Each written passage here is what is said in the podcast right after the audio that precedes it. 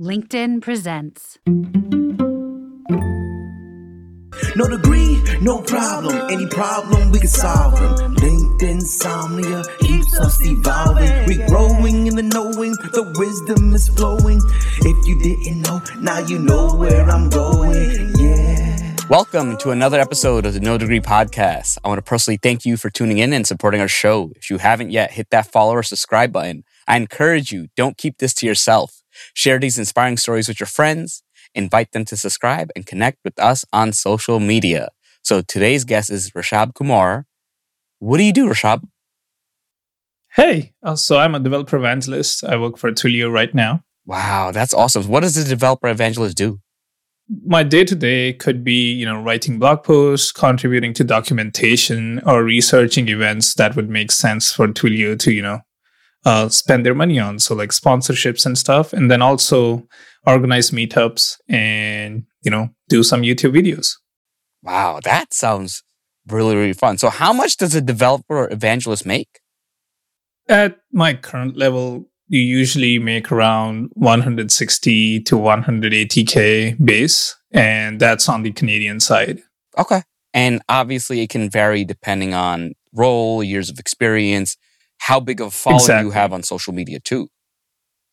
Sometimes I would say, but yeah, I think experience and also the level of the role matters a lot. Okay. Yeah. Okay. That's good to know. What's the blueprint for success for this type of role?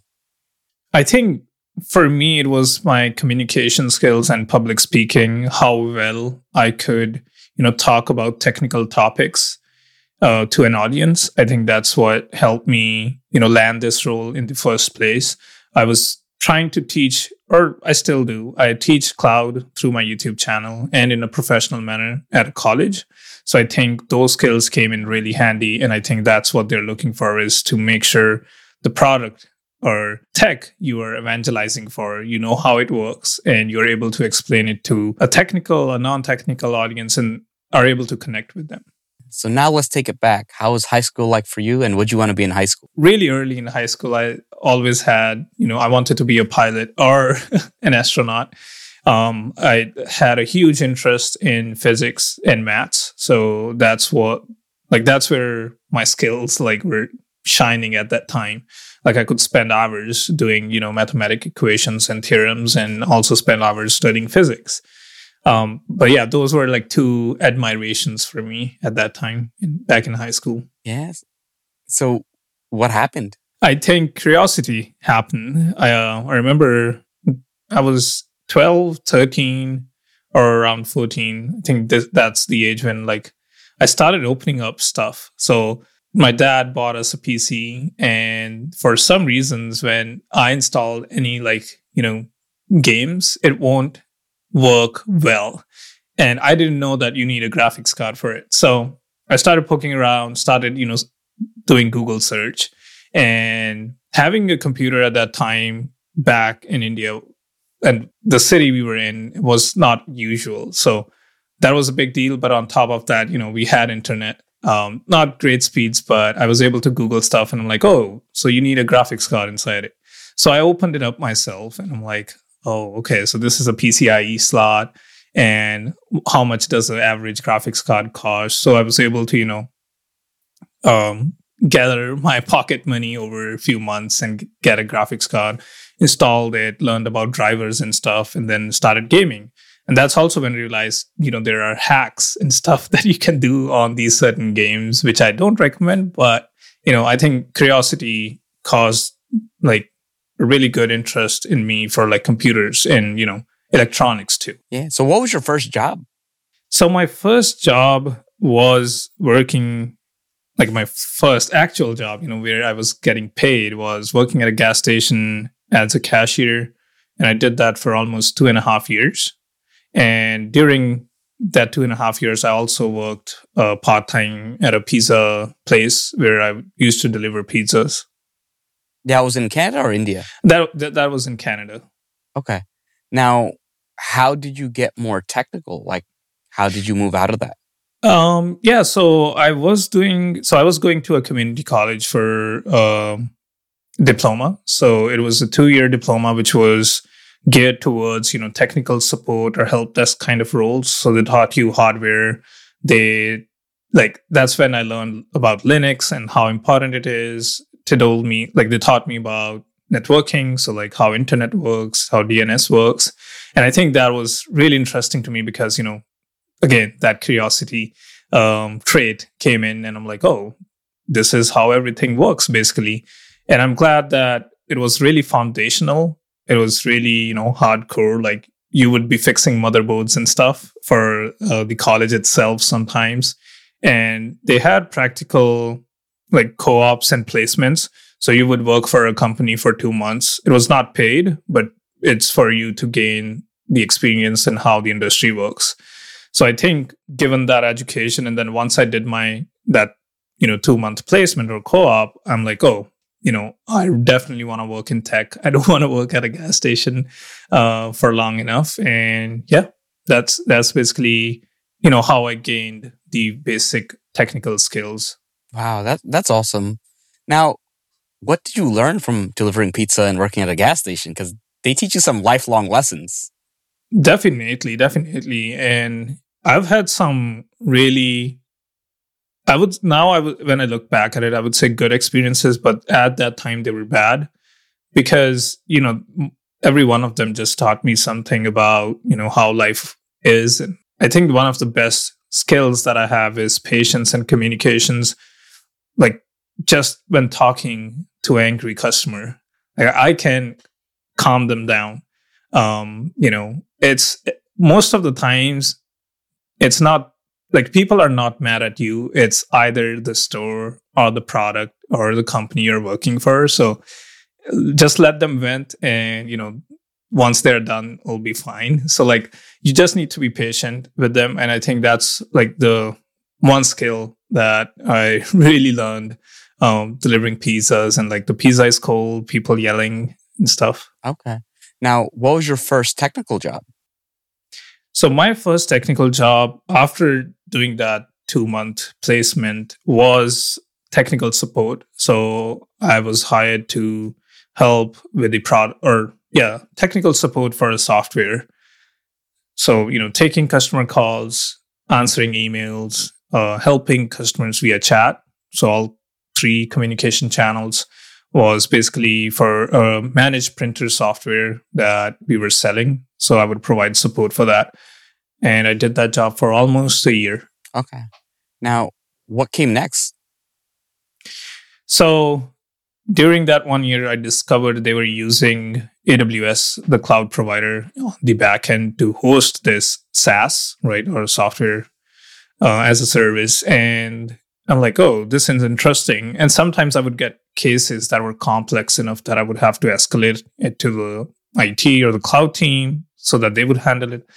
And again, I think like curiosity plays a huge role into this too. Is I would, I'm like, oh, why don't you show me like what do you do because i have to come and escalate it to you every time like i would love to see what goes behind and then and then someone from the cloud team was showing me the console and we're like oh this is aws you basically you know rent servers instead of having your own data center.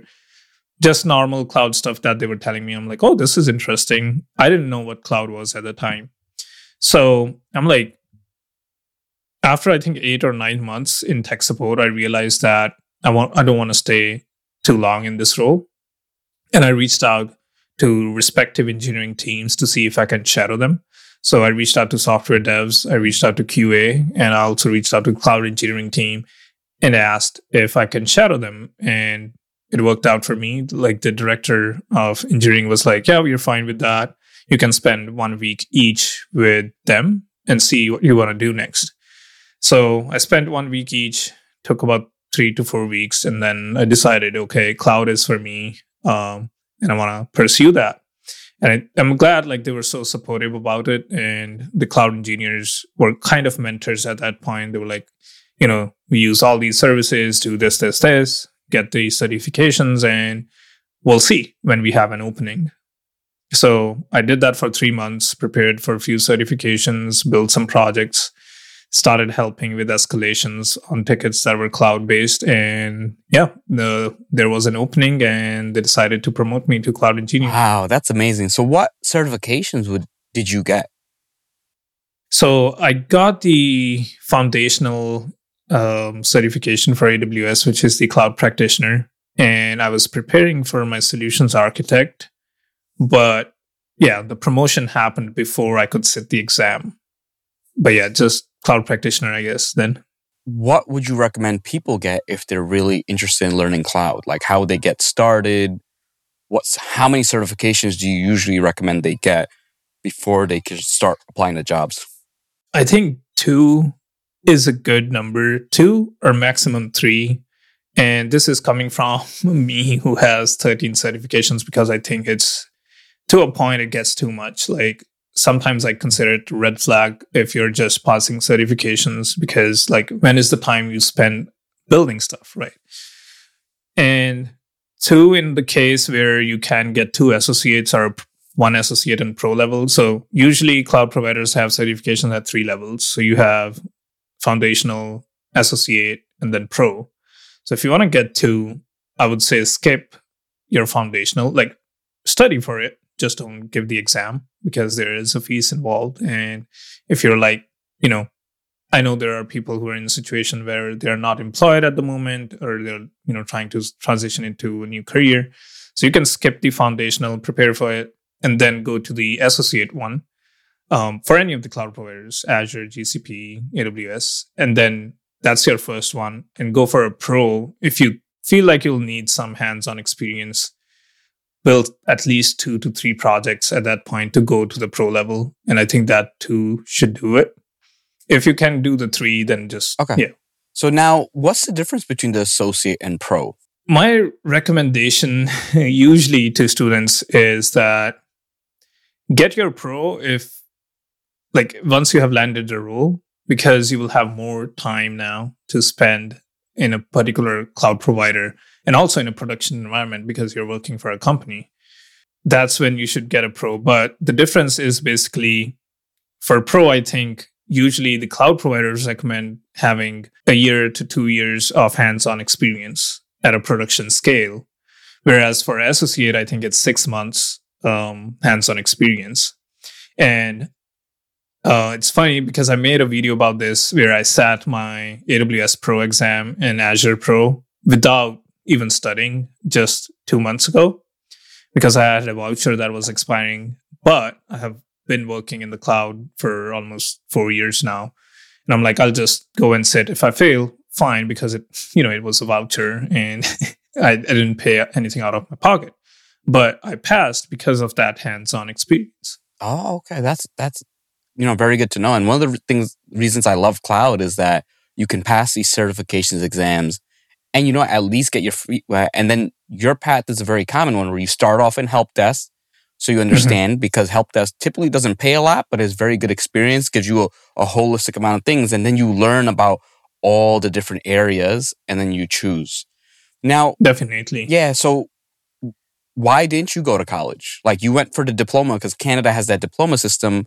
What was your reasoning? So i think for not going to college there were a few factors. One of them being that I was an international student and I couldn't afford, you know, getting a bachelor's degree because of the tuition.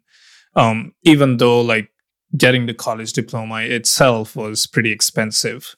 So going up one level was even more expensive. Um, the second being, I think that college diplomas are more um, streamlined to the to the industry needs. So my diploma was called computer networking and technical support. So I knew that I'm gonna land a help desk job after this. Whereas like I feel like computer science degree is really broad. I get it, it teaches teaches you all the fundamentals you need, but like it's really broad. And that's why it takes four years. Whereas my diploma was done in like 18 months, right? So I feel like it's more straightforward. It's more streamlined to a specific profession. And to this day, I say like that diploma now has cloud. And I know there are some undergrad programs which doesn't include cloud. but I feel like cloud is really important right now. So I feel like they are more streamlined, and that was my choice. So one being cost, and two being time and like more focused approach. Okay. So now you're a would you say cloud developer, cloud engineer? What were you at that time? Uh, I was a cloud engineer at that time. Um, Okay. The exact ti- title I think was cloud ops engineer, something like that. Okay. So how long were you in that role? Two years. Okay. What came next?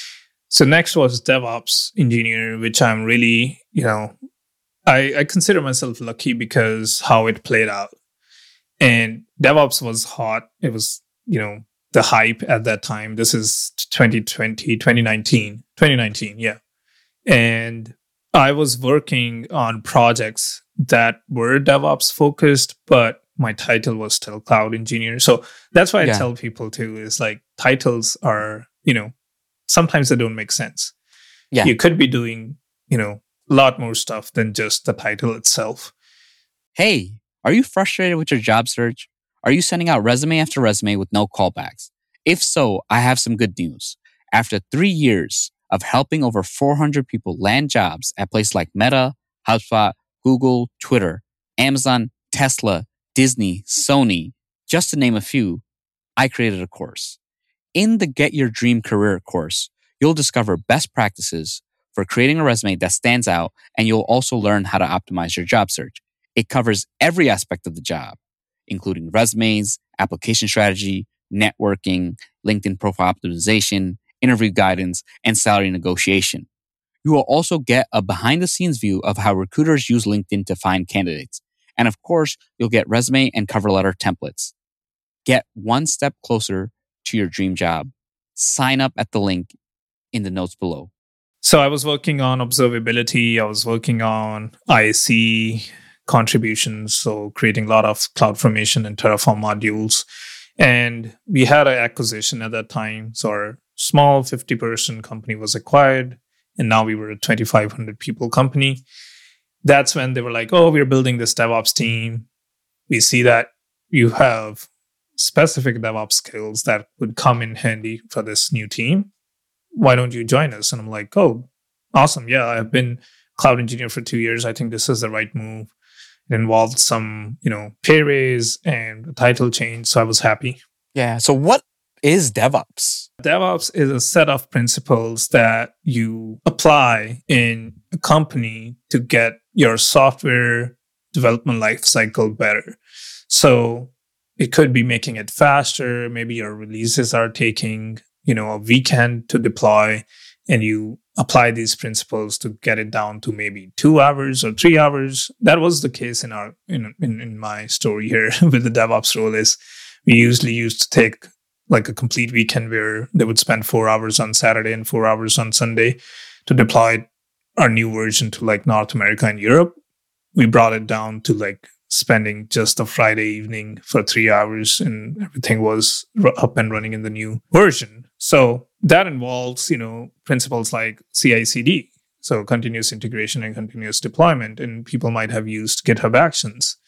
There are more enterprisey tools um, infrastructure as code, which basically means you don't go into the console and deploy your infrastructure. You write it as code files. Um, and then the code takes the care of deploying that infrastructure, tools like Terraform and Pulumi. Um, there is observability and monitoring. So make sure you are collecting the right metrics at the right frequency that measures the performance of your software and also like uptime and things like that. Um, there is containers, which is really hot. So Kubernetes and is the orchestration tool that you use, and there's Docker, which lets you containerize things. Yeah, so there are a set of principles that you can apply to get you know faster releases, better software development lifecycle, basically. Okay. So tell us how this role went and how did your previous experience help you and what did you have to pick up to get up to speed? Definitely. So I was an expert in CloudFormation, which is AWS's proprietary infrastructure as code tool. When I moved to this DevOps team, the responsibility now shifted not just from supporting AWS, but you had to support Azure and GCP too. And that was kind of part of the acquisition. Like this bigger company worked with all three cloud providers. And that meant I couldn't use CloudFormation. Um, or I could have used it and then use other tools for other cloud providers, but we chose Terraform, which is cloud agnostic. And for the audience, if you don't know what cloud agnostic is, it's basically it works with every cloud. It is not vendor locked in. So you could deploy infrastructure to Azure, GCP, AWS, DigitalOcean, Cloudflare, think of any cloud provider using Terraform. So I had to, I think I'd spent two months to get myself up to speed with Terraform, learn the syntax, how the providers work, how the modules work. And that was the learning um, curve, you can say. And then I think Grafana came into play, which is um, dashboard kind of tool. Like you can build cool dashboards with the metrics you collect in Grafana. So that was the monitoring and observability side of it. And yeah, everything else I think like transitioned really well from what I had from the cloud engineering role. Like I was familiar with our architecture design. I was familiar with how devs work on new feature and then how it gets into the pipeline, how CI/CD happens, how the build happens, and then how it goes out to production. So that part like transitioned really well into this role. Like I didn't have to learn a whole lot new things.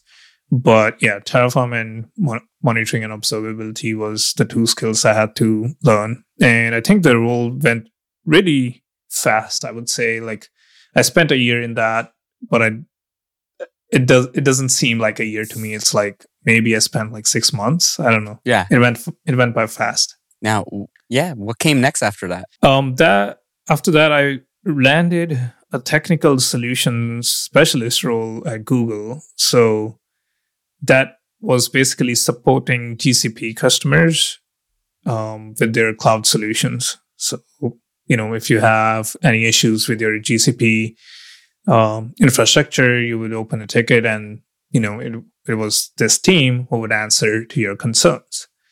And I think that role I didn't like it much um, because there was some confusion when the hiring happened because I was rejected for different role four months prior to this. And then this role came in. I didn't really have to interview again because I did the loop before and had to just do one interview. So like a lot of hiring yeah. stuff happened in four months. And I'm like, it, it was a good raise. Um, it was a good salary uh, it was Google, so I always like you know wanted to work for big tech yeah. and see what's in it. And yeah, it's funny how it worked out because I had zero experience with GCP, and that's the rule I I landed is uh, as a you know cloud provider that I had zero experience with. I had three years of experience with AWS and two years with Azure, um, but I landed a GCP role. But it's it's funny when I look back.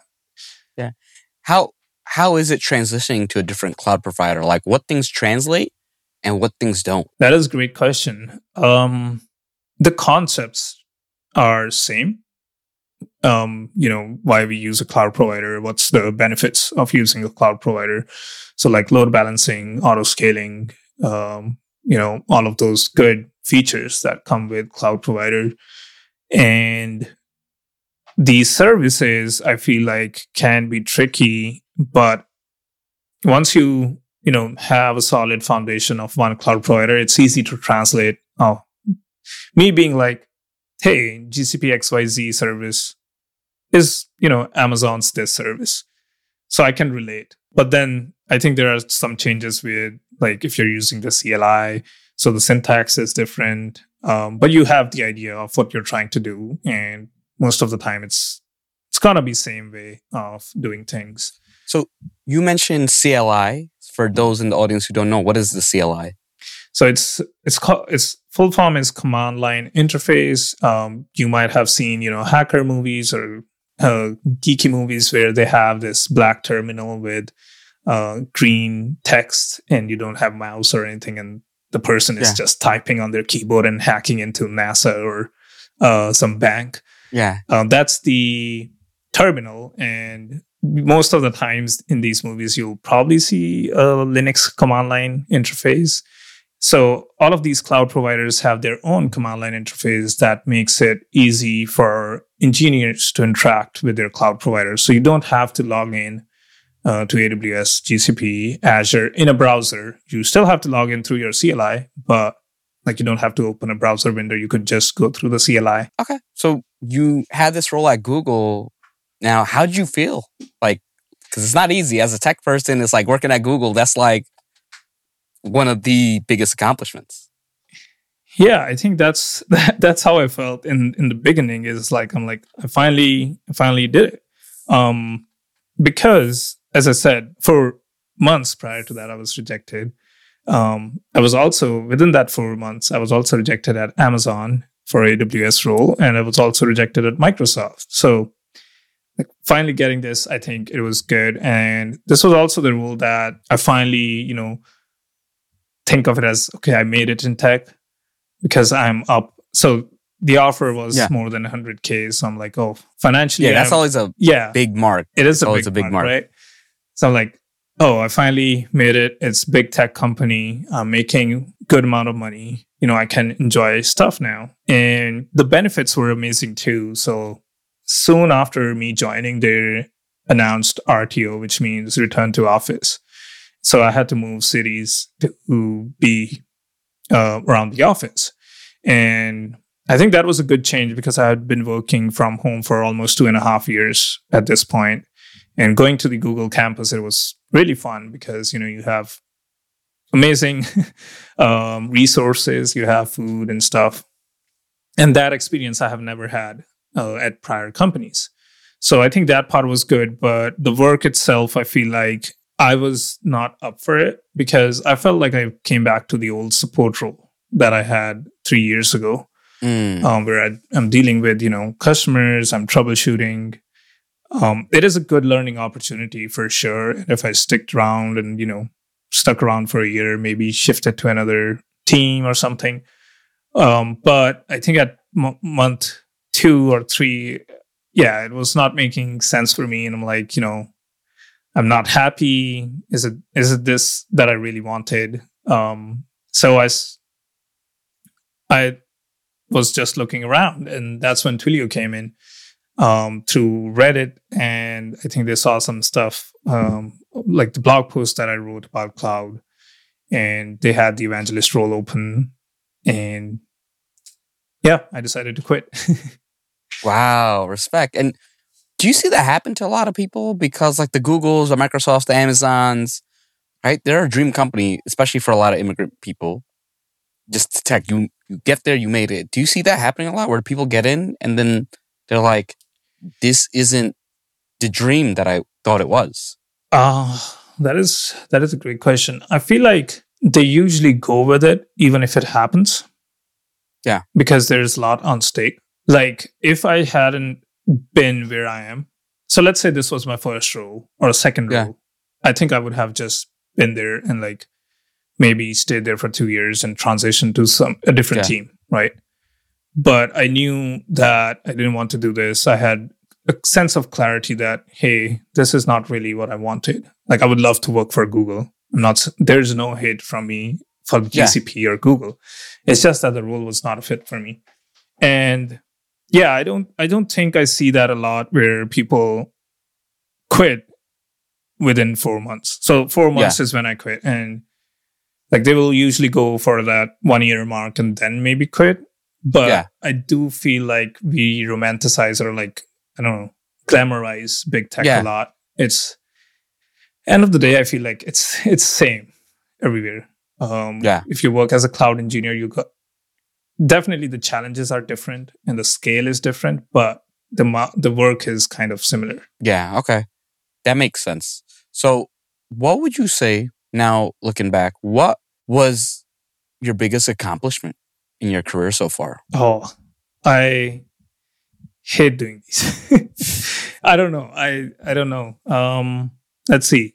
One thing that gives me a really good sense of con- like just being happy and content and like feeling like okay, you know, I'm doing some good work is when people comment either it's on my blog post or it's on my open source projects or it's on my YouTube video that, hey, you know, I was doing XYZ, I saw your video, I saw your blog post, and I landed a role at Google, or I started working in tech. I was able to transition tech. I think that's a good accomplishment for me is like, even if I helped one person land their dream role, that's it for me. Yeah, and you're doing that, you know, I'm on your YouTube channel, and you have a lot of videos and all that stuff, and you know, uh, we'll put that in the show notes.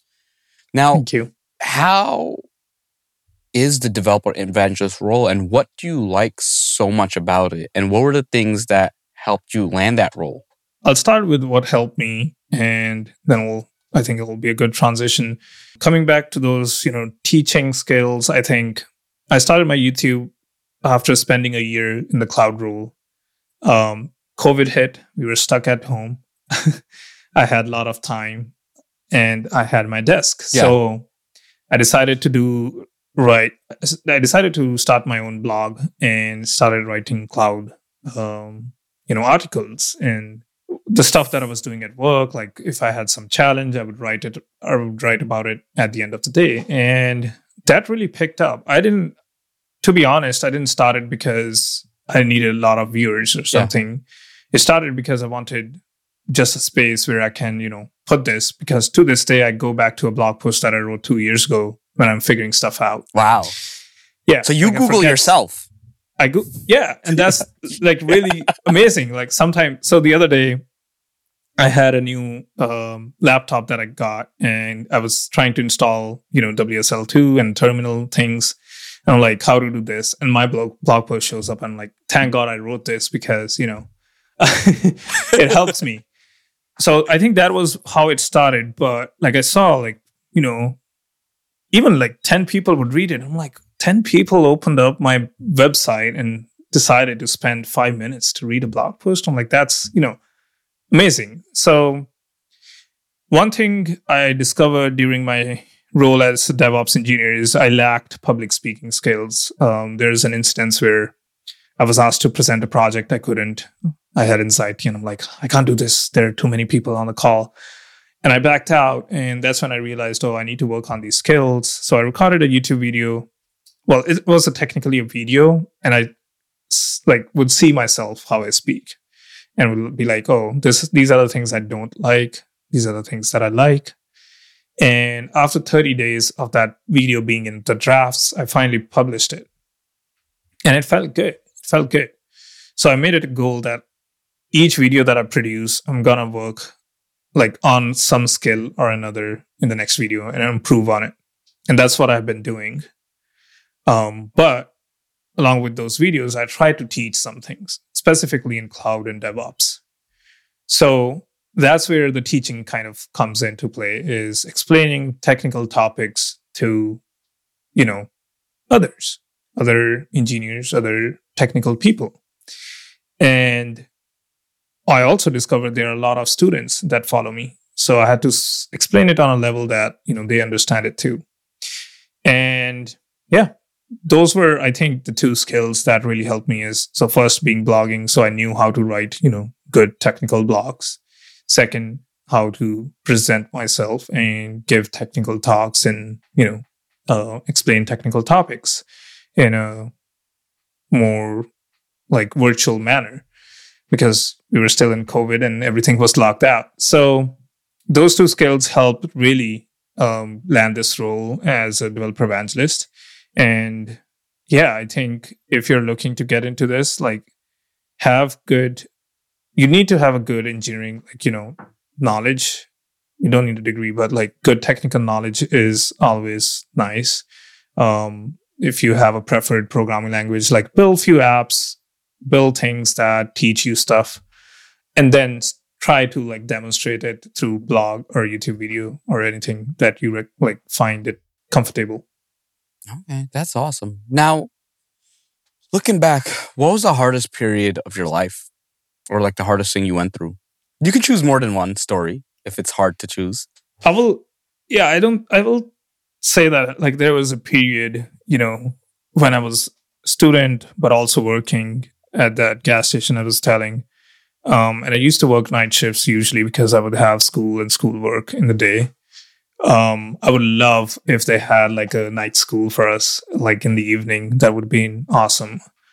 But I remember because, you know, as I said, like initially the financial like burden of, you know, giving this international tuition fees along with, you know, managing my own expenses and stuff. It, it was really hard because I was just making $10 an hour at that gas station and I would only get like 20 to 30 hours that I could do in a week. And I think that was a like that was a tough time, but I'm glad like I've been through it. Um it was tough like managing time, like I would sleep 3 4 hours a day. Um and that that would take a toll on me. Then also financially like, you know, I just couldn't live the life that I like I don't want to say like I want to the luxurious life, but just like basic stuff too. Like it was hard. And yeah, when I look back, I think, you know, that's the thing that scares me in a way that, hey, like I don't want to go back. Like I would love to work at a gas station if they pay me like, you know, fifty dollars an hour or something. Yeah. But um yeah, yeah, yeah. So I think that was a tough time. Yeah, no, it's always tough when you're like learning and growing. And I know how it is. It's like you can't buy anything because it's like, hey, I can't go out with my friends because that's like two, three hours of work. Yeah. And I I I just can't. And I want to get up and I want to move up. Now, was there ever a time your lack of a college degree held you back? There were. I feel like I often get I, I have a sense that I often get rejected because they don't see a college degree on my resume. I know that it's changing, especially in Canada, it has changed a lot. And this was initially like when I was trying to, you know, go from like help desk to cloud. So at the time, I'm glad that I know that the transition was easier for me and won't be easier for everyone Yeah. because I moved within the same company. But I was also looking externally and was, you know, getting rejected because lack of college degree. I only had one year of experience in tech support. And like just having a cloud practitioner doesn't show that, you know, I'm a cloud engineer. So in those cases, I feel like someone who has a cloud certification with a really solid project and like a year of tech support experience with an engineering, like computer science degree, they could probably have landed a junior cloud engineer role. But that was back in 2018. Okay. Eh, so I think it has changed a lot since Yeah. then. And yeah, people always ask me if I want to go back and get my, you know, computer science degree. Um, and I feel like it's the time now that's hard to manage. It's like you I have a full time job. I'm doing uh, this content creation stuff on the side. I'm part time teaching at a college. Like I don't know where I would fit um, studying myself. So yeah, Yeah. And now the beauty is, is like you could take a couple of those classes. Yeah. They have it and you could learn the concepts. Exactly. And you know, it's funny, those kids are probably Googling your articles. it's probably helping them pass their classes or something like that. That, So- that that is definitely interesting. Yeah. Yeah. Now, like, what are your future goals? Interesting. Um so future goals is I think I wanna I love working in DevRel. So for the audience, um, developer advocates, evangelists, the, the entire, you know, kind of organization or role itself is known as developer relations. And I think I love right now I'm I'm content with, you know, the developer relations being my kind of role. So I think progressing in that, like I really want to get better at storytelling with technical concepts. So I'm really working with my analogies and stuff, you know, including real life examples of, hey, you know, how a DNS works. So I think that's also playing a role because I am teaching part time at a college and there are a lot of students when I explain like load balancing and they don't understand it. I'm like, oh, I have to come up with an analogy. So just getting better at storytelling and like explaining technical concepts as I grow, um, along with you know gaining expertise in the cloud and the DevOps space. Still, like I love, um, you know, being in cloud, and I'm biased, so um, I want to stick with that and just upskill towards that. and then whatever the next level of DevRel for me at my current job would be. I think the nearest, like near term goal is that for next two years. Now, this is going to be very different. If you saw your 18 year old self across the street, what would you tell him? Oh, um, trust yourself and like trust in like, you know, your gut or like intuition you- that you're having. I feel like back then I was, and again, I was young. you're supposed to do, you know, Yeah. stupid stuff. But I feel like I was easily manipulate, not manipulate. I don't think manipulate is the right word, but you know, the term like surround yourself with people that are, you know, willing to grow and, you know, uh, have that growth Yeah. mindset because at that time, if I didn't do the two month placement, I had my eyes set on, you know, being an assistant manager at the gas station and then getting my, you know, residency stuff figured out and probably like buy a gas station in the future, like 10 years, 10 years down the road. Like Yeah. I didn't know, like, you know, I could work in IT or tech because like I wanted to, but I didn't know you could do that without a degree. So I think, I think, yeah, that's, I would say to my 18 year old self is just believe in the dreams that you have and just keep pursuing them. If you were 18 year olds today and you had like the knowledge you had now, how would you fast track Oh. yourself? Okay, here's here's a twist to the question. Um, if you ask me if I if I have the same knowledge Yeah. and I want to like go back and change my journey, I wouldn't Yeah, yeah. because I wouldn't learn the things that I have. Yeah, learned. yeah. But now let's, Um, let's yeah, fully agree. But you're now you're 18 and it's like how would you tell like your 18 year old self, look, this is how you do it so much quicker and so much faster. Yeah, so I would say don't go towards shiny things. it's not just true for, you know, cars and phones and gadgets and stuff. It's also true for like tech stuff too. Like you being on social media, you're exposed to, you know, tweets and on LinkedIn, you'll see that, oh, there's a new database service or there's a new JavaScript framework that's out there that you might Yeah. want to try it out because everyone is talking about it and you might have FOMO, you know, fear of missing out. Don't do that. Stick to the learning plan that you build at the beginning of the year. Stick to the goals that you had in your mind. And I think, to be honest, and I, I, I haven't said this publicly before, but I think my journey of that three to four years would have been down to two years. I honestly feel.